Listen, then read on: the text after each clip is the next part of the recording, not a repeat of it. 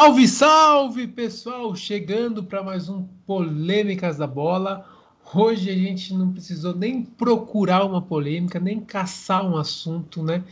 A Europa fez isso por nós, então a gente vai debater muito sobre essa nova Superliga criada no fim de semana, meio em reuniões secretas lá na Europa, e vamos debater também sobre a estreia da Libertadores, na verdade, estreia de alguns clubes, né, da fase de grupo das Libertadores, que começa hoje com alguns jogos. Estou aqui com a Nayara e com o Guilão. Pessoal, já jogando para vocês, lamentável essa criação, né, essa tentativa de elitizar ainda mais o futebol que foi anunciado no fim de semana. O que vocês estão pensando sobre tudo isso? Bom, é, primeiramente, é bom dia, boa tarde, boa noite, né, para quem está ouvindo. Então, um absurdo completo isso aí, né? Não faz sentido nenhum. Eles estão tentando estadunizar o futebol, montando como se fossem as ligas dos Estados Unidos, né, de esportes, onde não tem rebaixamento, são sempre os mesmos times, que funciona lá, mas é cultural desde lá, né? Futebol em nenhum lugar do mundo é assim, só nos Estados Unidos, né? Que é então tem tudo para dar muito errado. Eu não vi ninguém, nenhum jogador, nenhum técnico é, defendendo. Os únicos que, que, defenderam são os dirigentes que fizeram essa estupidez, né? Que é o que como pode chamar. Eles estão eles estão tentando de tudo para matar o futebol de vez, né? Com, com essa Superliga aí, para mim é um absurdo completo. Depois mais para frente a gente entra em detalhes, mas teve até briga entre grandes amigos, né? O presidente da UEFA com o presidente da Juventus, um é padrinho do outro, do filho do outro, algo assim, e falou que foi traído. Mas depois a gente entra nisso, vamos ver o que a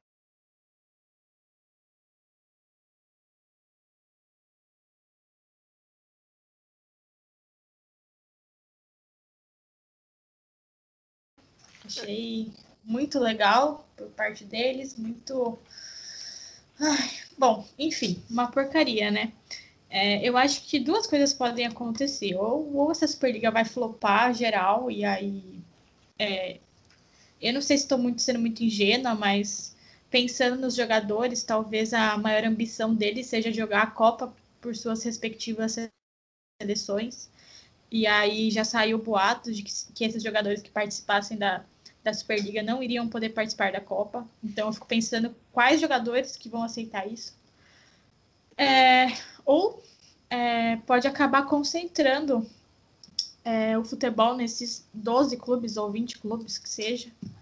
É, mas no, no fim, assim, eu não acho que isso vai acontecer, porque a justificativa que deram para criar essa Superliga foi a qualidade de futebol e que os jovens estavam perdendo interesse no futebol.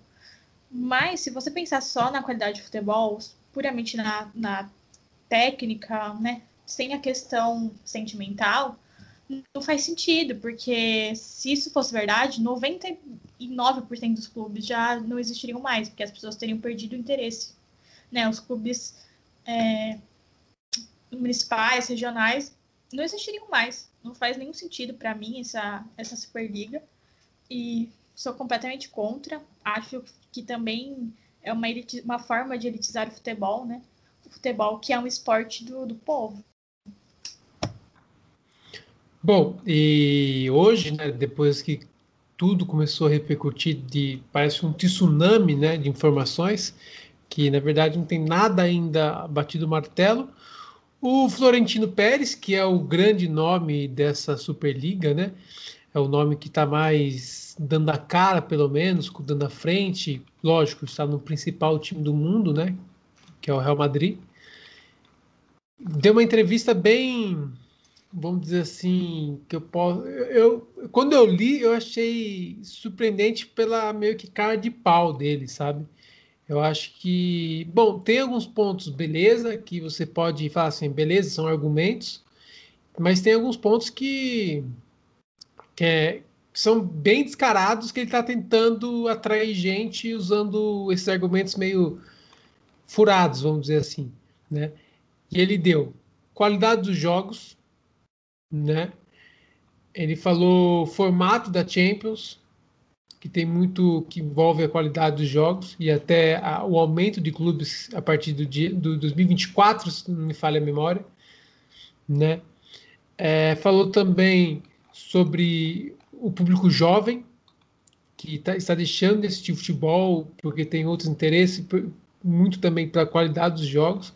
Falou em valores que os clubes perderam dinheiro, né? Como se só os clubes passaram por dificuldade, nenhuma empresa passou por dificuldade, né?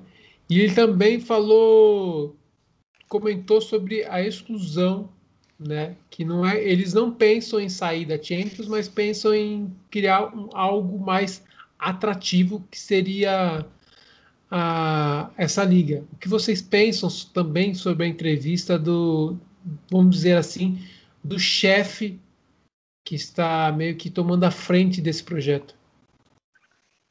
É um absurdo completo. Ele falou um monte, deu um monte de desculpa, na verdade, né? Onde já se viu falar que o clube está perdendo receita de TV, sendo que todo, toda vez que renova com a TV o valor é mais e mais alto. Premier League toda vez bate recorde, passou de bilhão de, de euros de, de cota de TV.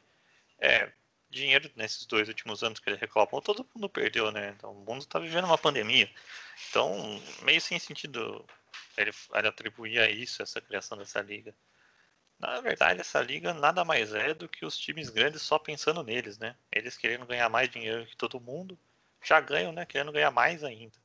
E eu não sei se é fake news, é verdade, mas eu vi bastante na mídia falando que o, pre, o campeão da Champions League ganha um valor alto de premiação, né? E todo time que participar dessa Superliga vai ganhar 10 vezes esse valor. Acho que foi o Juca Kifuri que falou hoje no, posse de bola, né?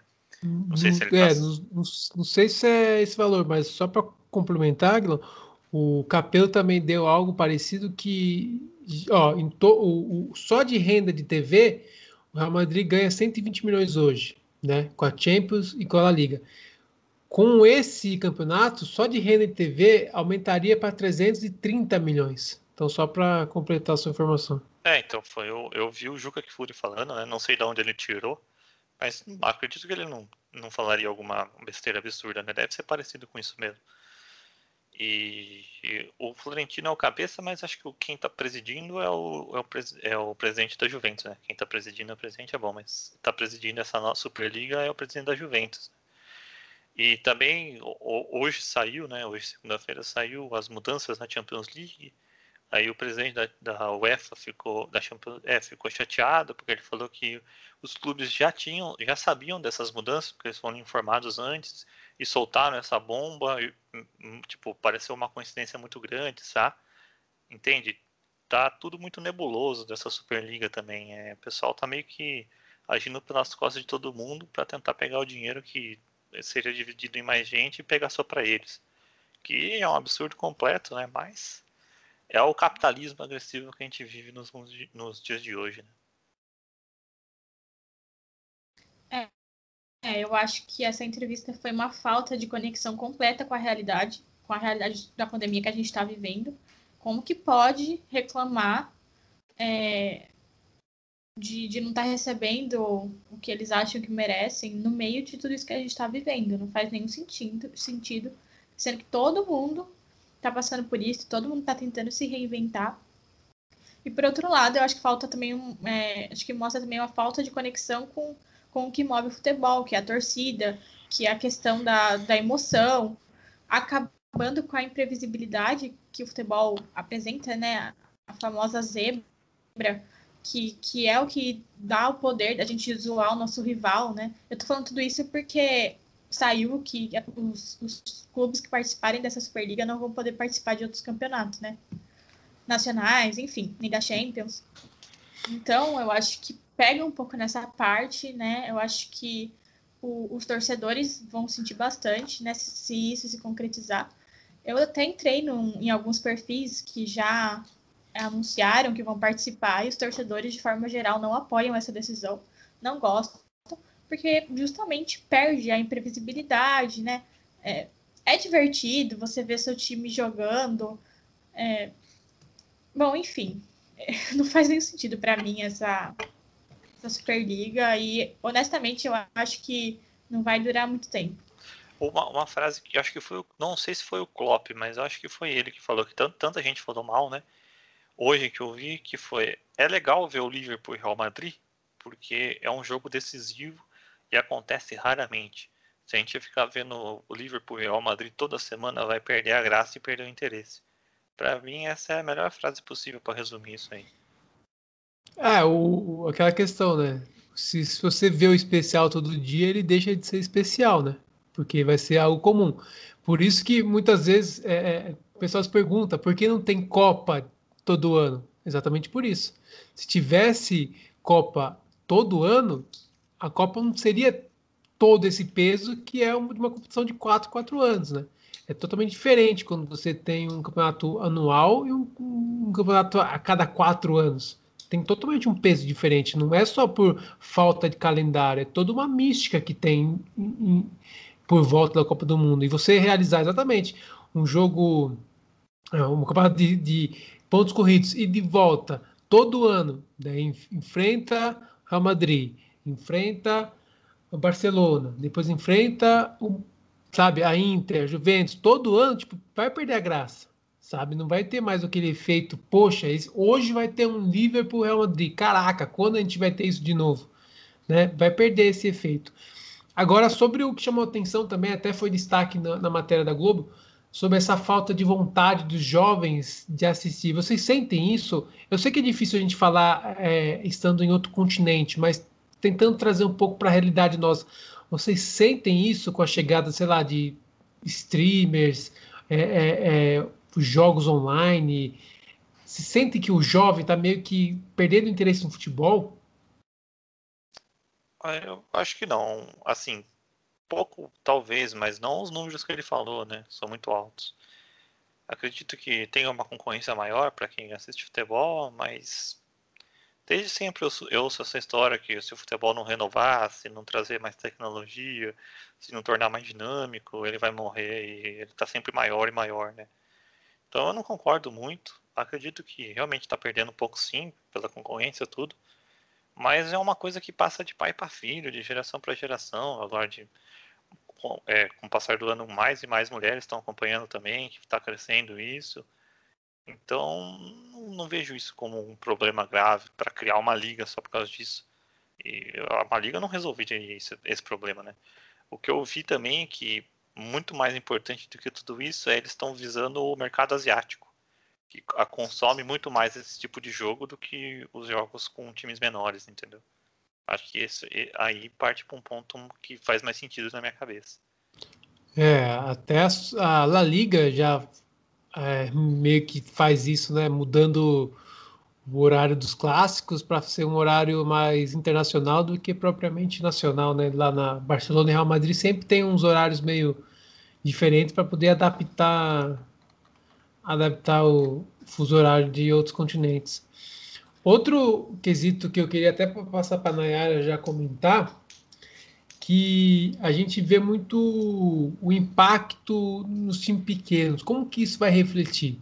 Né? Porque você vai perder o produto, que você vai perder se eliminar os grandes, vai perder o produto, vai ser meio que a gente pensa quando a gente está falando no, no nosso estadual.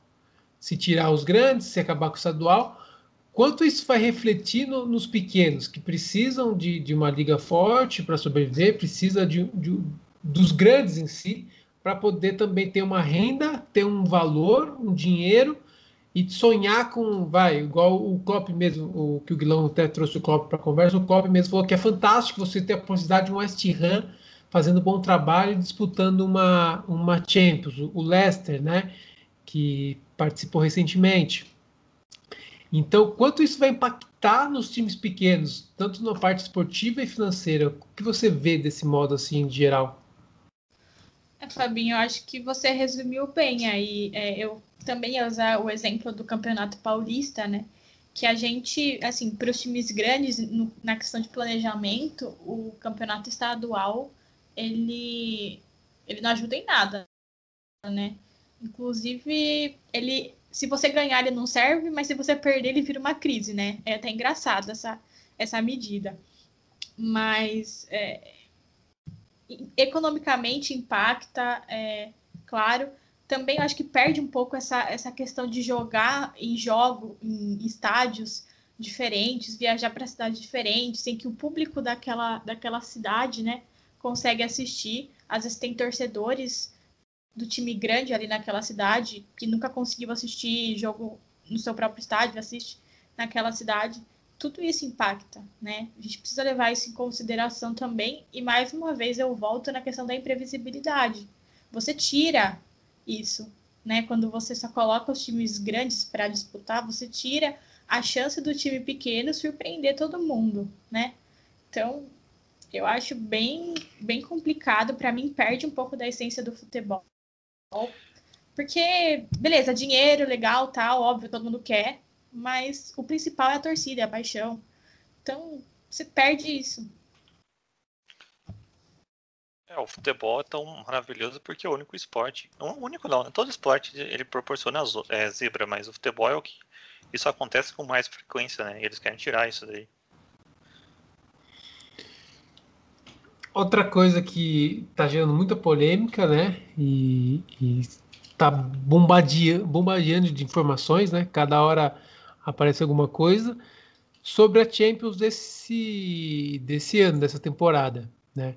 É, no começo do dia apareceu uma notícia que os três clubes poderiam ser eliminados e o PSG campeão. No final da tarde surgiu uma outra notícia que os três clubes serão eliminados. Isso já está entrando em um, em um, consenso dentro da UEFA. E daí, para ter os jogos, direitos de, de transmissão tudo mais, para ter um campeonato, voltariam os clubes é, que não participar, que não estão participando dessa liga, né? Que se não me engano, Bayern, Borussia e Porto que foram eliminados pelo Chelsea, pelo PSG e pelo City.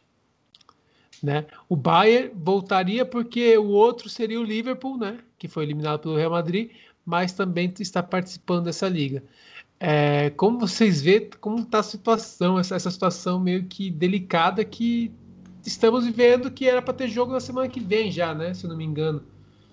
Não nessa, é, eu... na outra já era para ter jogo já da, da Champions. Não, não é, é semana que vem já. É a última semana de abril e a primeira semana de maio. É, aí. Então, e de volta. Na próxima semana já, então já era para ter jogo da Champions. Meio que ficou. E, e com controvérsia, né? O Florentino tem a certeza que eles não serão eliminados dessas competições, né? Como que vocês veem essa, essa confusão também quanto isso? É, eu até comentei hoje, hoje de manhã com o Guilão que a gente acordou com essa notícia, né? Do nada.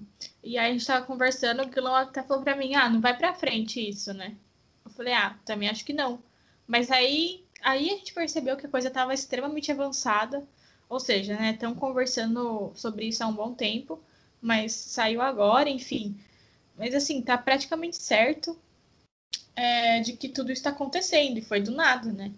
Acho que pegou todo mundo de surpresa parece que foi um contragolpe mesmo as mudanças da Champions, né? Que eu não sei se vocês chegaram a ver, são horrorosas, né? São mudanças muito ruins, mas isso aí fica para outro dia.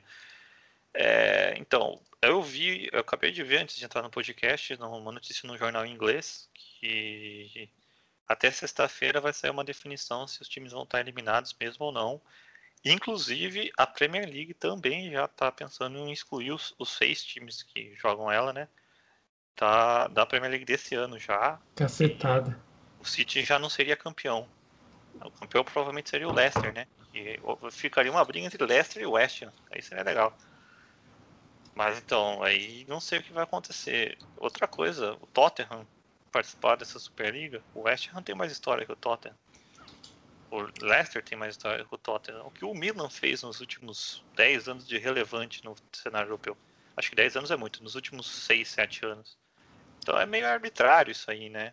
E, e o Tottenham não é nem que, que tem mais torcida do que os outros ingleses. Arsenal, Arsenal é relevante no cenário europeu há uns 5, 6 anos, até mais. É, o Milan disputa, disputa Champions desde 2014. É, não, não faz sentido, entendeu? É, é, é que é, procuraram os times que não querem, quer, não querem perder dinheiro e que aceitaram, né? Porque essa ideia começou com o Berlusconi, né? Que era presidente do Milan. O, inclusive, acho que foi o PVC até falou que tipo, o Tottenham dá para aceitar porque ele foi um dos, dos fundadores, junto com Everton, Liverpool, Manchester United, que criaram, é, deram o passo para ter a, a Premier, Premier League. Tipo, até beleza. Mas o, o, problema disso tudo é que eles não pegaram o lado esportivo, né? Senão não teria pego o Milan. Pegou dinheiro e clubes que estavam interessados em ganhar dinheiro. É, não pegou nem né? o lado esportivo e nem a história, né? Porque se fosse história, Chelsea e Manchester City não iriam City, também. Perfeito, é, exatamente. É, é, eles pegaram dinheiro só. Porque e, o que me espanta muito o PSG não tá. Sim. O, o, o...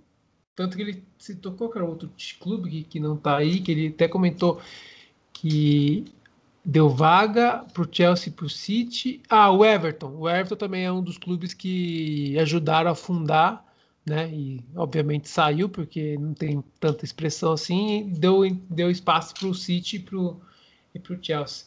É um absurdo total, né? Na verdade.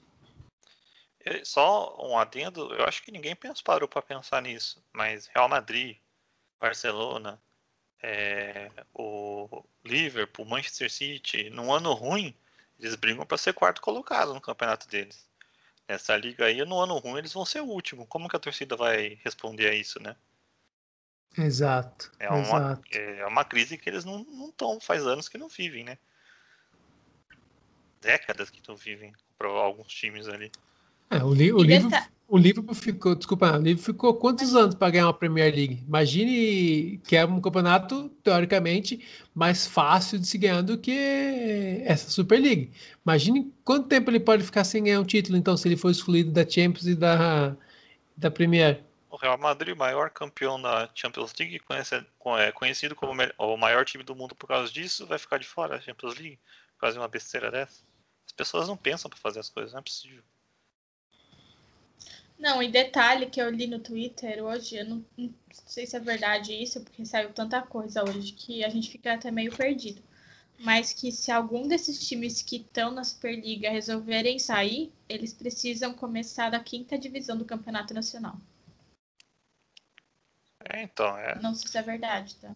Tem a notícia Mas... que você falou de não poder. A FIFA vai proibir os jogadores, aí o Florentino Pérez já falou que já tá tomando ação para que isso não aconteça, né? De jogador jogar pela seleção. Vai virar uma briga de força aí, né? Vai, já tá, né? Já, já tá, virou. tá, exatamente. É, porque assim, ó, convenhamos, futebol virou um produto, né? Um produto que hoje é comandado por, pelas confederações continentais, nacionais, e tem a FIFA que meio que comanda a, ou orienta, né, as, essas confederações nacionais e continentais tem que analisar, analisar o que pode ser feito. Tipo, ah, não pode impedir de jogar pela seleção. Mas a FIFA, por o produto e o campeonato ser dela, pode impedir dos jogadores jogarem ou não, né? É isso que eu quero meio que é, é que a FIFA também fale mais para a gente poder ter, bater o martelo, porque assim, se o produto, se ela produto pensando assim de forma geral, o produto é dela. Ela cria as regras dela. Tipo, um, agora ela fala de um jogador que vestiu a camisa da seleção não pode vestir a camisa da seleção. Uma regra que ela colocou. Certo? Então, meio que ela pode criar essa regra de, dos jogadores desse clube não poderem jogar. Então, tipo, até onde é, é lei, até onde é, é, é uma regra que ela pode colocar, né? Isso que eu nem sei, nem faço ideia, na verdade, se, se existe a possibilidade de um ou de outro. Mas seria absurdo você ver um campeonato onde os clubes mais ricos, teoricamente, terão os melhores jogadores, né? E esses jogadores não podem participar da principal competição do futebol por estarem nesses clubes, porque os jogadores ficarem entre seleção e clube que recebe todo mês, obviamente que ele vai para a seleção, né? É, perdão, para os clubes, para não ficar sem o, o, salário.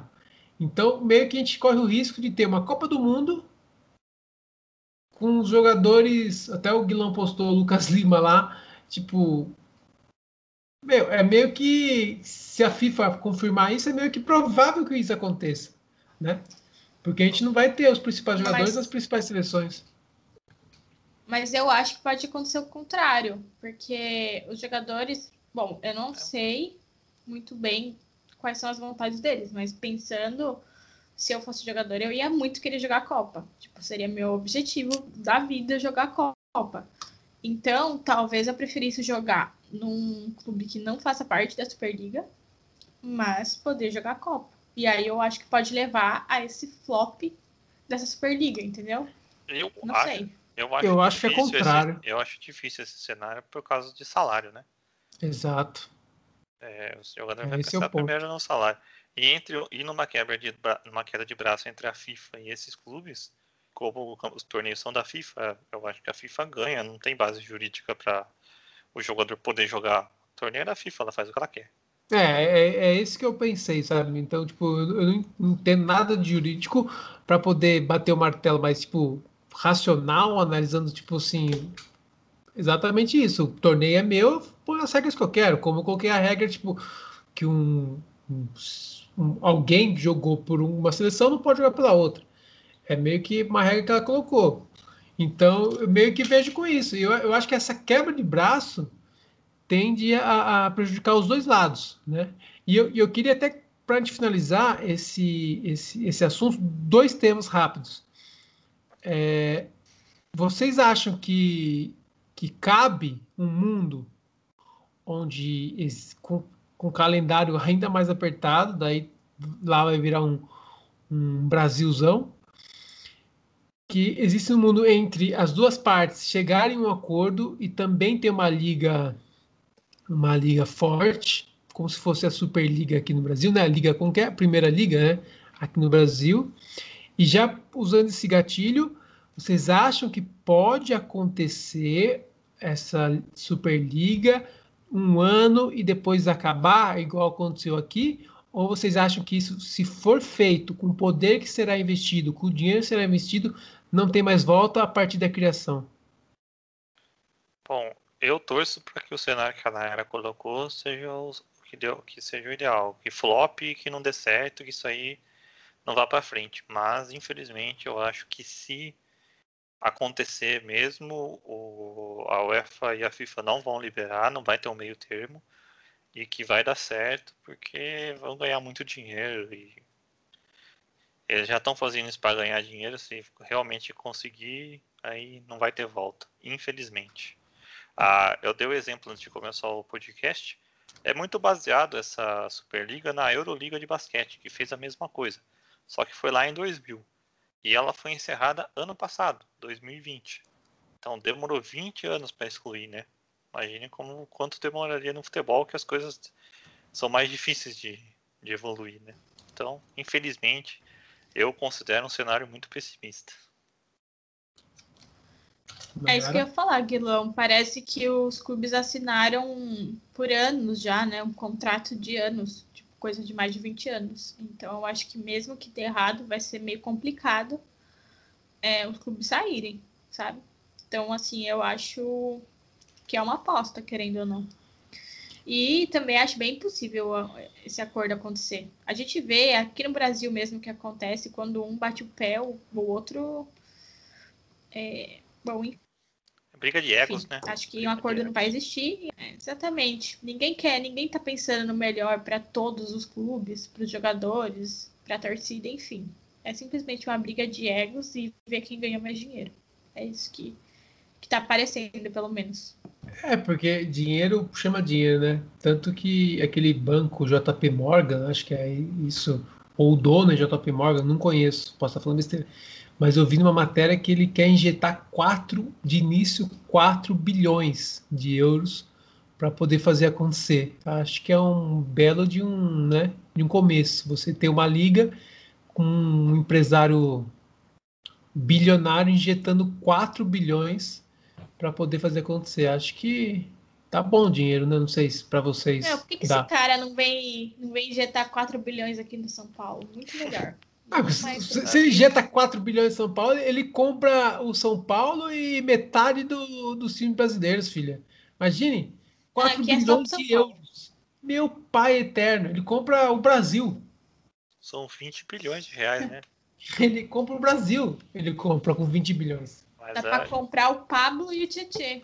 Seria muito legal esse cara investir todo esse dinheiro aí e todo mundo perder o interesse e começar a assistir os campeonatos nacionais mesmo, continuar vendo Premier League, La Liga. Ia dar muita risada Brasil na cara vai dele. Voltar, o Brasil vai voltar a ser o anto do futebol. O mundo inteiro vai voltar os olhos ao nosso campeonato brasileiro. É, aí, aí já é sonhar muito alto, né? Lá, confia, trazendo, confia. Trazendo para a nossa realidade, que, quem seriam os, os, times que estariam numa Superliga Brasileira? Mas vamos deixar para um outro podcast, só para vocês ficarem pensando aí. Porque daria, daria briga, né? Vasco porque mais 11, né? É, exatamente, daria briga por isso. Porque a gente, a gente ia colocar tipo, por tradição, por dinheiro, por estrutura. Se for por estrutura e dinheiro, ia ter só Flamengo e, e, e, e só Flamengo e Palmeiras, tá ligado? Ah, só pode clube com menos de não, 500 né? milhões de, de, de, dívida. Daí joga só três times. Mas enfim, isso fica para um. São Paulo estaria. Isso ninguém discute, né? Só de dívida. Palmeiras São... eu discuto. O São Paulo. Por quê? O São Paulo. já foi rebaixado. Ah, tá. O São Paulo... Só o Flamengo, Santos e São Paulo. Pronto. O São Paulo não estaria nem. Só pela dívida que tem com o Daniel Alves, já não estaria nessa competição. Mas enfim. Que isso, Fabinho? Que, que abaixa autoestima é essa? Bom, de mas aproveitando que estamos falando de futebol nacional, vamos falar de times brasileiros agora. Que hoje à noite já tem estreia, estreia do maior de todos na Libertadores, mas vamos deixar para falar por último, né? Ah, lembrando, falando nisso, lembrando, não falei no começo, tá? Mas lembrando que o Guilão também tem que pagar uma aposta ao nosso colega Flávio, que não pôde participar hoje, mas com certeza amanhã ele vai querer ouvir. Mas já vamos falar do Palmeiras, que amanhã estreia fora de casa contra o Universitário pelo Grupo A, já que ele é o atual campeão, nada mais justo de começar falando por ele. Guilão, você que é o nosso palmeirense daqui, fale um pouquinho do Palmeiras, expectativa, vai ter alguma alteração? É, o Abel, que nos últimos dias está sofrendo sua primeira pressão pelo Palmeiras, muro pichado. É, o que você espera dessa partida, dessa estreia do Palmeiras na quarta-feira? É, vamos por, por, partes, né? Primeiro, a pichação de muro, é, além de ser um absurdo, é político, né? O pessoal não quer, não gosta do presidente, não quer a Leila Pereira presidente, pessoal da oposição, aí faz essas coisas. Não faz sentido pichar o muro pro Abel, começo de temporada. O grupo do Palmeiras, eu ouvi o podcast que vocês fizeram, vocês é que eu não, não pude participar no dia, né? Ou vocês colocaram como um grupo de médio para fácil. Eu acho o grupo do Palmeiras difícil. O Defensa e Justiça já mostrou que vai dar, trazer muita dificuldade. O Del Valle jogou muito bem contra o, o, o Grêmio. O Universitário tem altitude, não é tão tanto quanto outros times, mas tem, né?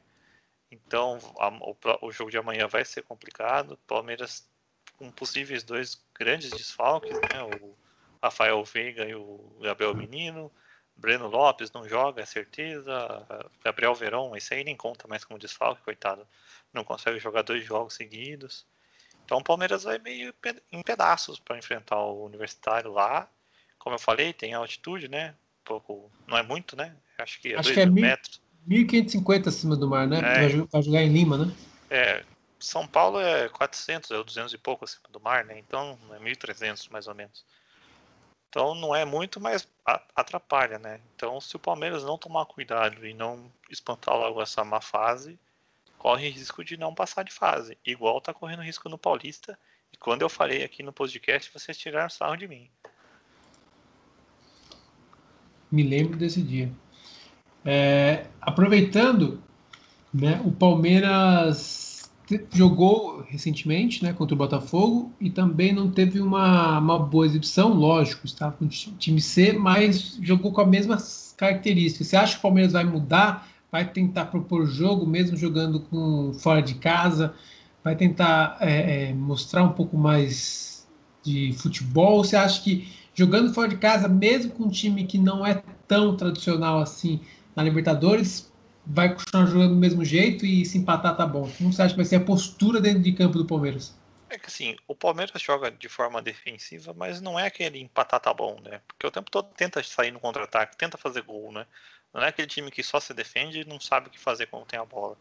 Quando tem a bola, o Palmeiras ataca com velocidade. O problema é quando outro time se defende. Aí o Palmeiras realmente não, não sabe muito Nossa, bem o que fazer. Eu discordo muito. Desculpa interromper, eu discordo muito que o Palmeiras sabe o que fazer com a bola. No contra-ataque, era não quando ele tá com posse de bola, entendeu? Ou você discorda mesmo assim? Nossa, porque. Não, os jogos que eu assisti foi tipo. É, ligação direta e deixa que o cara resolve lá na frente. Foi só é, isso. É mais isso nada mesmo. além disso. Mas é, é, ele sabe o que fazer, né? Vai dar a bola para uns dois volantes eles vão lançar pro Rony correr. É uma estratégia. Pode ser arcaica, pode é. ser pior, mas ele sabe o que fazer, entendeu? Foi o que eu quis dizer. Quando tem Entendi. que furar uma defesa fechada, aí eles não têm plano nenhum, né? Esse é o problema. É, então, eu acho que é, esse é o tipo de situação que é para ser usada de vez em quando, né? Não sempre. É, então, é, eu acho um erro também. Tipo precisa... É o famoso repertório, né? Que a gente reclamou muito do Diniz, mas eu sempre falo, nenhum, quase nenhum clube técnico do Brasil tem repertório. O Abel tá mostrando que não tem. Aí vai de encontro com a pergunta do Fabinho. Eu, eu, eu acho que não vai mudar. Vai continuar jogando assim, não importa o adversário. Porque é o estilo de jogo que o Palmeiras gosta. E quando jogou diferente contra o Flamengo no segundo tempo, foi muito bem, né? Então eu não consigo entender por que insiste nisso. Mas vai continuar, mesmo sendo um adversário eu... pequeno do Peru, vai ser assim. Bola rápida, contra-ataque e é isso aí. A questão para mim do Palmeiras é, é, é, que mesmo que o Abel queira mudar alguma coisa, não tem tempo para fazer. Porque, igual você falou, se o Palmeiras está acostumado a jogar dessa forma, é, precisa de muito treino, muito tempo para o Palmeiras é, começar a fazer automaticamente outras coisas, sabe? Começar a trocar um passe, tipo, não ser um time com posse de bola, nem nada assim, mas tentar fazer alguma coisa diferente, construir uma jogada. É, mas o Palmeiras, o calendário do Palmeiras, eu acho que é o pior de todos os times brasileiros, né? Me corrija se eu estiver errada, mas acho que deve ser o pior. Aquela, né? Então... Que aqui no Brasil, quem ganha é punido, né? Exatamente. É, é, jogou três jogos a mais que o, que o pessoal de São Paulo, porque jogou a Supercopa e a Recopa, né? Sim, eu, eu lembro ano passado o vice da CBF falou, né? Ah, o Palmeiras tá reclamando, mas tá na final. É só não chegar na final que não tem muito jogo. É, aqui no Brasil, aqui no Brasil você é punido por, por vencer. É, o Palmeiras tem. Eu, eu tava falando com a, com a Nayara também antes de começar. O São Paulo tá pensando em priorizar a final do Paulista para sair da seca do que a fase de grupos da Libertadores, se não tiver muito apertado. Porque vai ter jogo dia sim, dia não. Cada dois dias vai ter um jogo. O São Paulo, que do calendário não é tão apertado tá assim, imagina o Palmeiras, né? 14, 14 12 jogos em 26 dias. É absurdo, não tem como treinar. São Paulo vai colocar Cara, sabe... time reserva contra o Esporte Cristal e vai jogar contra o Santo André com titulares. Informação de Arnaldo Ribeiro. É, então, não, não. Mas, tipo, o, o pior é que vem de cima isso, não é só, nem só a ideia do Crespo, tá ligado? Tipo, a ideia da diretoria é tratar o Paulista Sim, como é Copa mesmo. do Mundo mesmo e boa. É, é, é que eu tava ouvindo. Aí depois perde, cria a crise por inteiro. É, então, o que eu tava ouvindo Desculpa, falar no, no podcast falar. do Arnaldo Ribeiro lá, era isso mesmo, que o Crespo, por ser argentino, ele não liga muito para classificar em primeiro, melhor campanha, em segundo. Ixi, ele quer, tudo, então. ele quer ser campeão paulista, e é o que importa. Então vai tentar classificar em segundo ali e ser campeão. Que eu acho um tiro no pé, né? Mas tudo bem. E não acredito que seja mentira, não, porque uh, você vê muitos times argentinos o Boca tem tradição nisso, né? De passar capengando, só jogar para classificar, tipo, não poupar jogadores, mas tipo, joga mal, classifica ali na última rodada, é, empatando e classificando porque o outro time não ganhou, e vai lá e chega na semifinal final, né? Tipo, os times argentinos fazem muito isso mesmo. Então, tipo, não, não descarta essa hipótese de forma alguma disso acontecer. É, mas aí fica em segundo e pega um River Plate nas oitavas, né? Não faz sentido algum, com certeza. Não faz sentido nenhum. Mas é isso que eu tô falando. Não é. Isso não faz sentido, não traz nenhum benefício, mas não descarto que é algo que a se pensar muito, né? E o pior é que o grupo, o grupo do São Paulo, não puxando para o São Paulo, mas tipo, já comentando, não é um grupo muito difícil de, de São Paulo classificar em primeiro, sabe? Se jogar direitinho, consegue classificar em primeiro e ter vantagem na, na, nos restantes, né? Na, no restante da competição. Mas. São Paulo é o, é o time mais forte do grupo. Eu Concordo. acho o São Paulo bem, bem mais forte que o Racing. Nayara, mas... do, do Palmeiras quer completar alguma coisa? Não, eu só queria falar que tudo isso acontece porque a Federação Paulista simplesmente não aceita mudar seu calendário.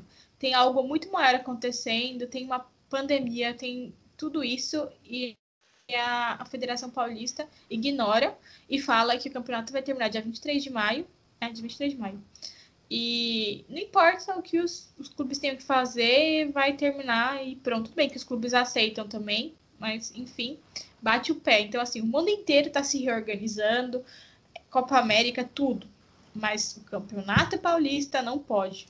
É, e isso é algo que o canal que eu acompanho, que é o Fala Bandana, sempre, eles sempre comentam isso. E no caso São Paulo, né, que é considerada a Copa do Mundo, São Paulo, Campeonato Paulista, provavelmente deve acontecer isso. Eu considero certo? Não, mas é o que vai acontecer. Não querendo defender a, a Federação Paulista, pelo amor de Deus, mas juntando as outras no, no bolo, né? A Comebol fez isso ano passado, a, a CBF fez isso esse ano, é, fez isso ano passado também. Nenhuma federação, confederação falou assim: vamos tentar sentar e ver o que é melhor. Tipo, fazer Copa do Brasil uma, uma ida só no campo neutro, não fizeram. É, não tentaram nem pensar em reduzir Brasileirão. É, nada, não fizeram nada, nada, nada. Então, meio que a federação também está nesse, nesse pote de confederações, tanto que a, a, a Federação Paulista falou assim: não vou mudar a data da CBF chegou assim, tá, problema é seu, eu também não vou mudar data, nenhuma data do Campeonato Brasileiro. Então vi, vira aquela briga de foice. A federação tentando defender o, o, produto dela, né? E os times que não disputam o calendário é, é, é, apertado, que C e D não tem um calendário tão apertado assim, porque no segundo semestre só joga o nacional. E a CBF nem aí também, e defendendo o produto dela. E quem perde sempre são os clubes que têm que jogar a cada dois dias. Os clubes aceitam, né? Esse é o grande problema. Os clubes tinham que fazer alguma coisa, se unir. E não pode, né? Eles que saem prejudicados em tudo isso. O Palmeiras está em crise aí. Aí é que tá, é, né, Guilherme? Os clubes teriam que se unir. É. Se unir e criar uma Superliga. Não, mas ó, ó, ó, vocês tá zoando, mas em, o Brasil já tentou fazer isso na década de 60. Tem 60, várias décadas. 70, né? 80. É, na década passada, não, na retrasada também, quando acabou o Clube dos 13. Tipo, aí não, tentaram, não... tentaram fazer um, um, um etier, daí o Corinthians não conseguiu, e daí quebrou, se rompeu. Mas a, essa Superliga da Europa é muito parecida com o que o Brasil tentou fazer na década de 70, 70 ou 80, não lembro, que foi a criação do, do Clube dos, do, dos 13, né? 80, foi 80, década de 80 que é, teve também a Copa União. Muito, muito parecido. A Europa copiou o Brasil no, no pior cenário possível. É, com certeza. É, né, Guilão? O mito cria, complete. O lixo copia. Caraca. Gostaram da minha é, frase de tem um, um, um, rancor da Europa, né? Ah, Nós, eu sei. Colonizadores. Bom, agora vamos falar do São Paulo, já falando um pouco do bastidores, agora vamos falar dentro de campo. Estreia hoje, deixa eu confirmar o horário aqui, às nove e meia no Peru contra o Sporting Cristal. Nayara, você que é a nossa fanática aqui, né? Gosta mais do Crespo do que do Diniz. No bastidor você vai você falou isso. Aqui ao vivo você não vai falar, mas você já falou isso nos bastidores. O que você espera do jogo de amanhã? Mentira, Diniz. O que você espera do jogo de amanhã? São Paulo estreando, vindo de uma, de uma boa sequência. Lógico, enfrentou alguns clubes é, menores, enfrentou o Palmeiras reserva, mas vem sim de uma boa sequência, quatro vitórias em uma semana, né? Os ou oito dias, nove dias. O que você espera para a estreia de São Paulo amanhã? Ou hoje, para quem está ouvindo? Bom, é, se tratando do São Paulo, eu não espero um jogo fácil como todo mundo está esperando, né? É, a gente vai jogar contra um time que não perde há seis meses é, eu até comentei isso com o Guilão. Tudo bem que o campeonato deles lá no né, Peru é mais é muito mais fraco que o nosso, mas querendo ou não, é um time que não perde há seis meses, né? Alguma coisa de boa eles estão fazendo. Então, eu não considero um jogo tão fácil, mas o que me anima é que defensivamente o São Paulo está muito sólido. É, eu acho que a transição tá boa no meio do campo, mas o último terço ainda precisa, precisa de alguns ajustes. No jogo contra o Palmeiras, por exemplo, eu acho que fez muito cruzamento, não conseguiu construir muito bem. É, e aí eu vou dar uma opinião aqui que talvez, muito provavelmente, vocês discordem de mim, que eu acho que o São Paulo sente um pouco a falta do Daniel Alves no, no meio, né? Porque eu gosto quando ele vem de trás, construindo a jogada, olhando quando ele tem a visão do campo, eu acho que ele consegue construir melhor do que de ala, né, preso ali. É, mas também querendo ou não, ele deu assistência, né, pro, pro gol do Pablo, que, e aí a gente conseguiu vencer o clássico. E também a gente tá sem lateral direito, né, porque o, o Igor Vinícius, se não me engano, tá machucado, o Orejuela também não tá em condições de jogo. Então, talvez assim? seja o melhor Como mesmo. Assim? A gente tem o melhor lateral direito do mundo. Mas nunca, eu nunca acho que o pro São isso. Paulo, eu acho que pro São Paulo, coletivamente, o Daniel Alves funciona melhor como meia.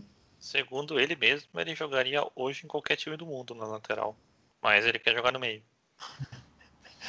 Não é ele que quer jogar no meio, Guilão. Ele já falou que ele joga em qualquer lugar.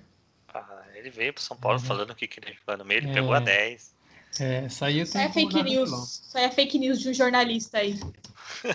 de um jornalista, que eu não vou Bom, citar nome para não receber um, processo. Uma dúvida. Tem altitude no jogo? Não, eu não sei dizer. Acho não, que não. Esporte Cristal Ou é pouca. Não tem nada, não tem não conta com isso não. Lá nível é. Do mar. Não sei se é nível do mar também, mas não, tipo, se tiver é bem pouco, sabe? Daí não vai fazer diferença. São Paulo é muito favorito, é, né? Eu... Tem que sair com uma vitória de lá. É, isso que dá medo. Isso que dá medo. Mas, é, assim, de forma geral, acho que São Paulo tem condições de ganhar bem, chega com moral, né? Chegar com uma moral boa, tem condições de ganhar bem sem sofrer. Inclusive, já falei, mas vou falar de novo que defensivamente o São Paulo está indo muito bem. Eu, pelo menos, não estou sofrendo muito nos jogos. Não sei você, Fabinho, mas eu não estou muito. Já sofri mais.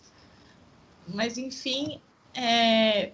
a única coisa assim, que está pegando um pouco para mim é a questão ofensiva. Eu acho que está com um pouco. Com... Tá faltando criatividade, né? E aí, na minha opinião, é por conta da, do Daniel Alves estar na, na lateral direita. Em, em vez do. Mas só jogou contra o Palmeiras, né? Na, é, em vez de tirar o Daniel Alves da lateral, não seria melhor pôr o meia que contratou lá? Que eu tava o nome na cabeça agora e fugiu. William? William? Ah, o Benítez? Não, é o Benítez. No lugar do, do Igor, do Igor Gomes. Eu acho o Igor Gomes muito burocrático. O Benítez enfia mais umas bolas, arrisca mais. Podia ser a criatividade Pode que tá ser. faltando. E ajudando no desarme, né? Nos últimos jogos dele, ele tem dado uma força nos desarmes. Até me surpreendeu, porque quando eu assistia aos jogos do Vasco, eu não, não via isso. Não sei se eu não reparava tanto nele, como eu tô reparando agora, mas me surpreendeu, tipo, a quantidade que tá desarmando, sabe? O, o que eu vi. Sabe o que pode estar tá fazendo? Pode falar. Um que, um que eu acho que tá fazendo bastante falta também é Gabriel Sara. Gabriel Sara é bastante dinâmico. E tá machucado, mas, né? Assim, Ou tá é, machucado essa... ainda, né? É. Não, ele tá machucado. É, Mas eu citei essa questão da criatividade por conta do Daniel, porque eu achei que o jogo que mais pecaram nisso foi contra o Palmeiras. Pode ser também que seja por conta de um clássico, então tem uma tensãozinha a mais ali. Mas foi o jogo que eu mais percebi, essa, essa falta de criatividade, sabe? É, eu achei um pouco criativo o São Paulo contra o Palmeiras mesmo, mas o que eu ficaria mais atento não é nem a isso, que a defesa do Sport Cristal deve ser pior que a defesa do Palmeiras, né? que eu ficaria atento é os zagueiros do São Paulo, eles jogam com uma linha muito alta. E pegou o Palmeiras com um time muito lento no ataque, com o William e com o Luiz Adriano, que não tem mais a força para correr. Então o tempo todo eles faziam pivô contra os zagueiros fortes do São Paulo, mas que não são tão rápidos. Se o Sport Cristal aproveitar esse espaço nas costas dele para lançamento e correria, pode ser um caminho para eles darem bastante dor de cabeça para o São Paulo. Não sei se vocês concordam. Eu, eu senti a zaga mais alta do que nos outros jogos. Não sei se foi uma opção, né? Ou se foi uma coincidência, ou se foi uma análise do Crespo. Mas eu acho também quando o São Paulo pegar um time que consiga contratar cá, vamos supor, se pegar o Palmeiras, no melhor Palmeiras do ano passado, que tem os ataques mais agudos, vamos dizer assim, com jogadas mais rápidas, né? um time parecido, que consiga contratar de forma rápida, eu acho que São Paulo, justamente por isso, vai ter mais dificuldade, porque ele está jogando com uma, uma, linha um pouco mais alta. Enquanto o Palmeiras está mais alto do que, do que o normal, eu achei. Não sei, igual, repito, não sei se foi opção do Crespo, análise do Crespo por tudo isso que você falou, mas eu senti mesmo que está mais alta do que o normal. É, mas um ponto que eu queria falar do São Paulo Acho assim, o, o São Paulo precisa entrosar ainda o meio de campo. Né? Teve, uma, teve peças, vão ter peças chegando, Benítez, pode ser que entre, mas eu acho que falta um pouco de, de, de, de, de entrosamento nessa nova, nova tática, eu quero dizer, sabe? Então acho que tipo, o problema da criação vai, melhorar com o passar dos jogos. E eu jogaria na necessidade que não colocaria um jogo importante o Igor Vinícius na ala direita. Tipo, acho que perde muito. Eu preferia colocar um Benítez no meio para fazer a função do Daniel Alves, porque tem uma peça é, que você consegue manter um nível bom, não o nível Daniel Alves, mas você consegue dar um nível bom no meio e você consegue ter um, um, um dos melhores laterais do mundo, né? Não hoje, mas um dos melhores laterais do mundo jogando na ala, que eu acho que é o ideal. Eu acho que o São sempre, Paulo tá com. Que eu sempre achei que, que era a melhor posição para ele era colocar o Daniel Alves na, na ala direita. E eu gostei muito do Daniel Alves contra o Palmeiras na, na ala direita. Deu um cruzamento com o Luciano, que o Luciano perdeu o gol que tem que bater nele. A cabeçada, não sei se vocês lembram, a cabeçada foi no, na, o cruzamento foi na cabeça do Luciano. Ele perdeu um gol que não pode. Não pode perder o atacante de frente, sem marcação, quase sem pular, cabecear para fora. Então, mas eu gostei dele. Então, eu optaria de tirar o Igor Vinícius, o Igor, é, o Igor Vinícius da ala direita, colocaria o Daniel e colocaria uma opção no meio. Seja o Igor Gomes, seja o Benítez, seja o Nestor, mas eu preferia puxar o Daniel Alves para a ala e ter uma opção no meio porque eu acho que a opção que a gente tem no meio hoje, jogando 3-5-2, é melhor do que se deixar o Igor Vinícius na ala direita e o Daniel Alves no meio. Você quer comentar alguma coisa, né? É, desculpa se eu cortei você Não, que imagina, tinha imagina, falhado a gravação aí. Eu achei que isso tinha acabado já. Mas Não, o que eu ia falar do Daniel é que a bola passa muito por ele. Demais. Eu não sei se os jogadores estão condicionados a isso, né? Pode ser que sim e também o Daniel está sempre muito presente, né? É, eu percebi isso no, no jogo contra o Palmeiras, que o jogo ficou bem é, desequilibrado. Geralmente, o São Paulo ataca muito mais pela esquerda por conta do, do Reinaldo, né? Mas contra o Palmeiras atacou muito mais pela direita. Então, achei, eu achei, né? E aí, acredito que por conta do Daniel Alves, que os, os jogadores estão sempre procurando ele, sabe? Estão sempre passando a, a, bola, sempre passa pelo pé dele. Então, Entendi. Então pode ser que seja isso também, essa questão da criatividade. Os jogadores precisam se condicionar melhor. Também acho que falta um pouco de entrosamento. Tem o Rodrigo Nestor que é novo, né? Vai falhar em alguns momentos. Então, mas assim, eu, eu vejo como um saldo positivo o trabalho do, do Crespo de forma geral e acho que a gente chega bem pro jogo. Guilão, quer completar algo sobre São Paulo? A gente pode passar para o próximo jogo? Ah, pode passar. Eu acho que só sobre o Daniel Alves, acho que ele no meio acaba sendo um defeito a bola passar tanto por ele. Porque o time tem que ter as outras opções, né? Se ele tá num dia ruim, o time inteiro vai mal. Então, é, concordo com você que a bola passa muito por ele, mas eu acho errado isso. Nem é culpa dele, é o time que é condicionado a isso. Tem que achar outras maneiras de jogar. E ele na ala pode criar essa outras jogadas para quando ele voltar no meio ter mais opções, entendeu?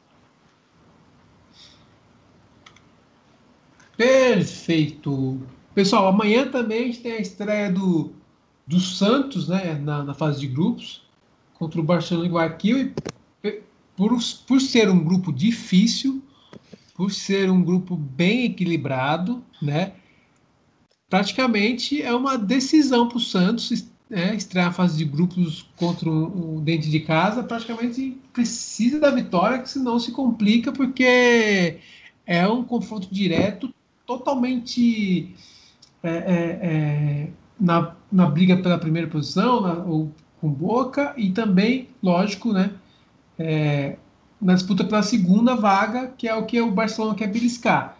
Então, se ele quer brigar pelo, com o Boca é, pela liderança, né, corrigindo o que eu falei, se ele quiser brigar pelo, com, com o Boca pela liderança do grupo, ele tem que vencer o Barcelona, porque se ele perder, ele pode até estar se prejudicando na briga pela segunda vaga do grupo. O que vocês analisam desse jogo e um pouco do trabalho do, do técnico Roland, que também está.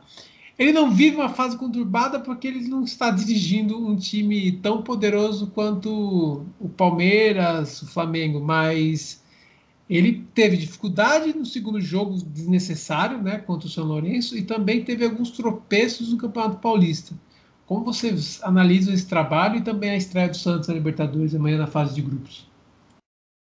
Em relação ao, Roland, eu acho que ah, o tropeço no Paulista, o Santos não está muito se importando com o Paulista, então não está acabando fazendo diferença. A maioria dos jogos está jogando com um time quase C também. Então, meio que. Ah, o importante é que classificou para a fase de grupos. E já o jogo de hoje, para mim, se o Santos não vencer o Barcelona, o Santos não classifica para a próxima fase. É um jogo que tem, que tem que vencer de qualquer forma. Porque o The Strongest todo mundo vai ganhar em casa e todo mundo vai perder fora, né? Qualquer ponto fora de casa é, é maravilha, mas não dá para contar.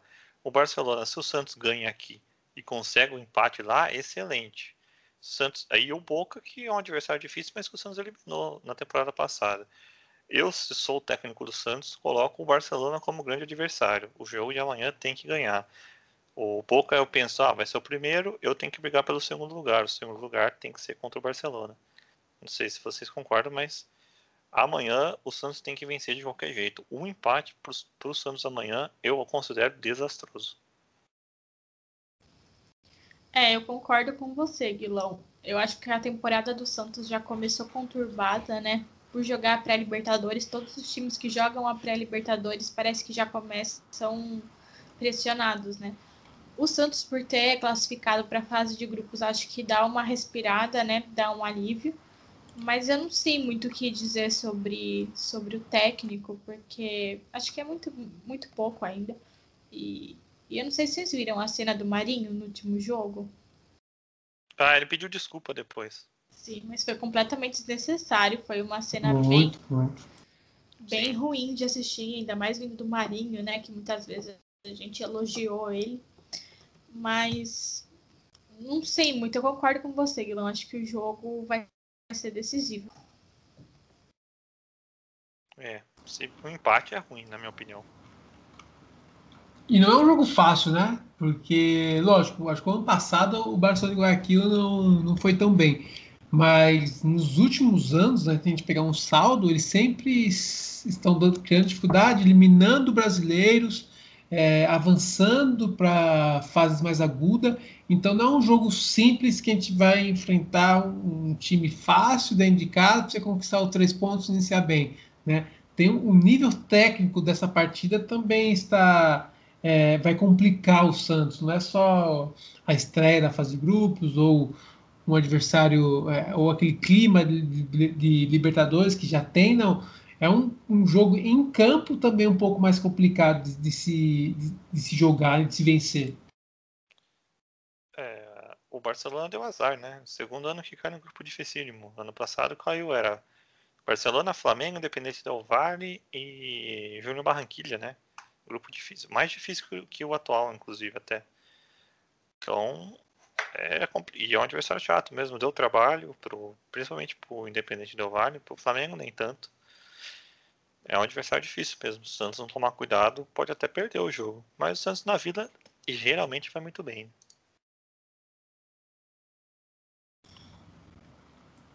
Bom, é, para a gente passar também pelos outros jogos brasileiros, essa semana tem o Inter e o Always Ready, que também a gente não sabe muito o que esperar, né? Porque é um time de empresários, um time que vem fazendo boas campanhas no nacional, mas, né?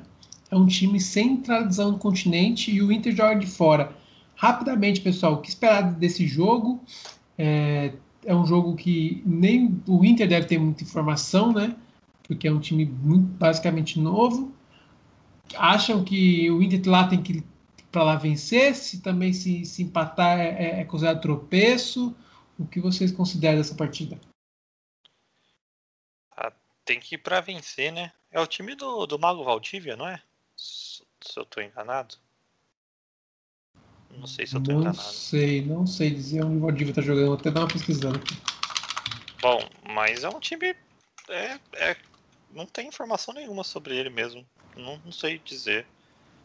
Mas contra time pequeno, assim, a primeira participação na Libertadores tem que, tem que ganhar. Passar por Val... cima. É, o Valdívia tá na União, La Calera. La Calera, é. Que tá em é, outro time da Libertadores. Eu concordo com você. Acho que o o Inter tem que vencer e tem que convencer, né? Se quiser alguma coisa aí.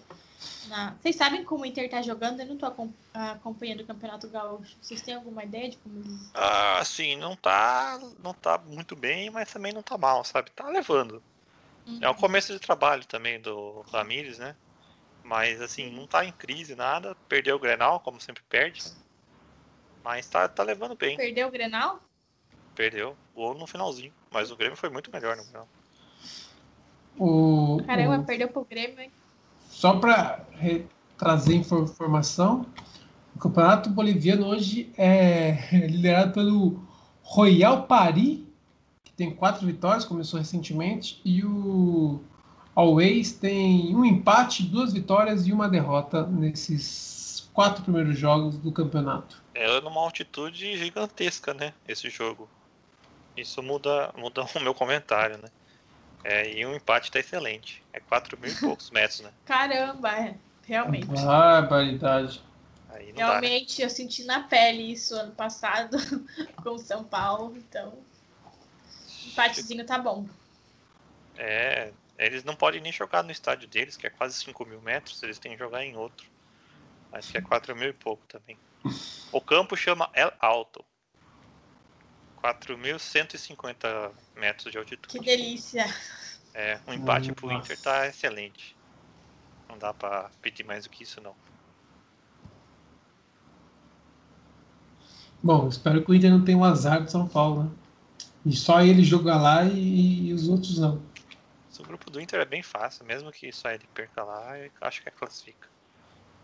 Sim, é porque teoricamente ele tem muitas chances de ganhar os dois do Olímpia e os dois do Deportivo Tati. É, o Inter deu sorte no sorteio. Bom, quem não pode dizer o mesmo é o Fluminense, que estreia na quinta-feira contra o River no Maracanã. É, ouso dizer que, além desse, acho que o jogo mais esperado é do Flamengo e Vélez, né? Que, tipo, são duas equipes fortes também. Mas é um jogo super interessante de se assistir, porque vai ser um confronto de um time que brasileiro que surpreendeu ano passado, não vem tão bem assim esse ano, né? Porque também não teve um teste tão grande assim, mas também não vem tão bem. E o River, né? O que vocês esperam desse Fluminense que já estreia com uma paulada dessa pela frente? Mesma coisa do Inter. O empate é um resultado excelente. Tem que entrar é. para não perder. Eu acho que não tomar goleada, né? Tá bom. é um, um certo exagero, mas. Eu acho que goleada no Maracanã acho que não vai acontecer, mas. Ah, não sei, galera. Não sei. É bom. É, é aquela coisa, os times argentinos na, os times argentinos na fase de grupo não são. não tem uma vontade muito grande também. É verdade. Mas o empate pro Fluminense tá excelente. Segurar um 0x0 ali. Tá o objetivo do Fluminense tem que ser classificar para a Sul-Americana, que lá ele tem chances reais de ganhar. Libertadores, oitavas de final, vai ser uns dois jogos a mais só. Não, não, eu, eu, se eu sou Fluminense, eu penso nisso. Sul-Americana. É o tamanho do Fluminense hoje. É. A realidade é essa mesmo. É, Bom, melhor, é melhor do que Vasco e Botafogo, né? A realidade uhum. do Fluminense. Bem melhor. É, mas não precisa ser muito bom. A minha realidade, no caso, é melhor que a do Botafogo e do Vasco. É. Rapidinho aqui. O quanto esse jogo é, é, é, é, é problemático para o Cuca? Estreia, teoricamente, contra o time mais fraco do grupo. Né? Tá numa semana conturbada. Né? E se não ganhar, acham que, que pode cair, se perder, pode cair. Atlético Mineiro e Lagoaíra é o, é o jogo dele essa semana. Se o Galo perder, o Cuca está demitido e o Galo vai atrás do Renato Gaúcho. Tá feita então, a fanfic. Não é informação, né? É feeling. é, é não é informação, é script. É script, é roteiro, né? Porque o Galo tá mal, o Cuca já tá sendo muito questionado pelo próprio jogadores, né? O Hulk, que é a grande estrela do time, já reclamou. Se perde pro, pro time mais fraco do grupo, eu não sei se ele aguenta não. Ainda mais o Galo, com tanto investimento que fez. Imagine se cai na primeira fase, que vergonhoso que ia ser. Eles iam desesperado com isso. Cara, e o Atlético Mineiro tá jogando bem questionável o jogo deles, viu? Bem que perderam pro Cruzeiro é, sofreram para ganhar do. Sempre esqueço o nome daquele time. Boa Esporte. Boa Esporte. Boa Esporte. Tá complicado mesmo. O Cucabol não tá em alta, não, tá embaixo, porque é só cruzamento na área, chutão, cruzamento na área. Sendo que o elenco do, do Atlético Mineiro pode fazer muito mais do que isso, né?